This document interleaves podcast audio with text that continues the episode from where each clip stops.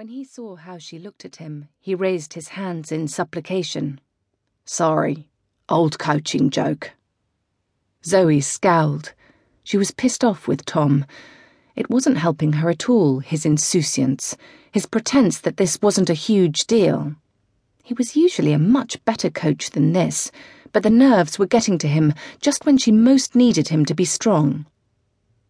Maybe she should change coaches as soon as she got back to England.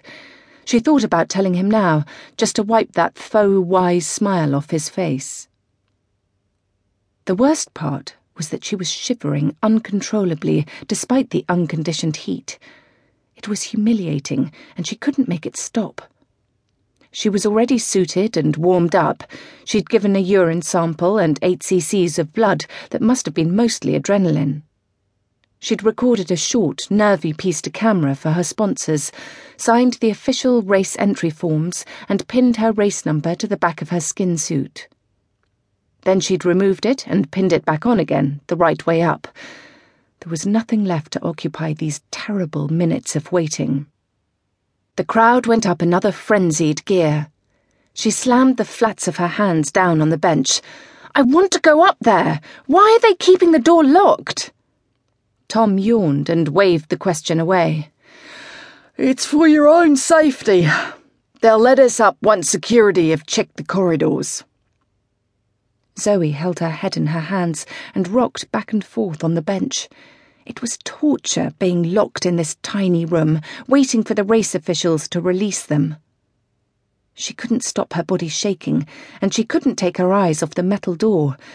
It trembled on its hinges from the crowd noise. It was a strong door designed to resist autograph seekers indefinitely or fire for 30 minutes, but fear came straight through it. God, she whispered. Scared? Shitting myself. Honestly, Tom, aren't you? She looked up at him.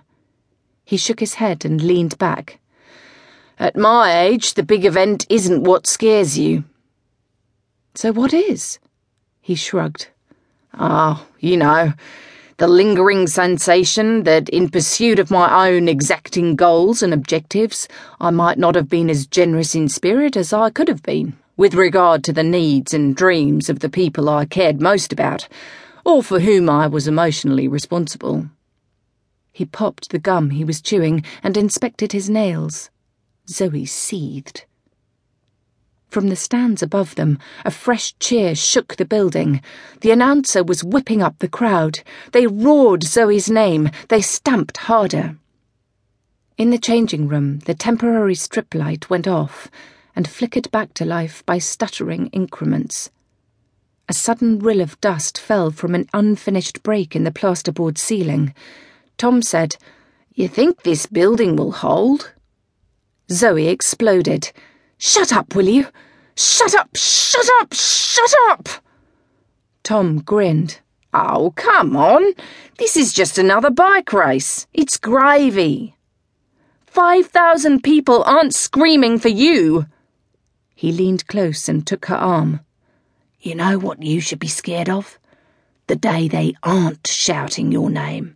Then you'll be like me. You'll be the dust collecting in the cracks between the boards of the track. You'll be the spit drying on the chewing gum stuck underneath the seats.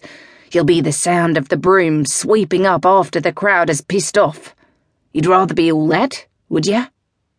She shook her head sulkily. He cupped a hand around one ear. What? I can't hear you over the noise of all this, love. Would you rather be the girl no one remembers? No, for fuck's sake! He smiled. All right then. So now get your ass out there and win. The two of them looked at the closed metal door, then down at the floor, then back at each other. A moment passed. Tom sighed. Nice pep talk, though, wasn't it? I maybe peaked too soon. Zoe glared at him. She was ready to spit. Overhead, the crowd's stamping was incessant. Plaster dust fell continually now. She fixed her eyes on the door. Why don't they come? We've been down here forever. Maybe this is our personal hell. Maybe they.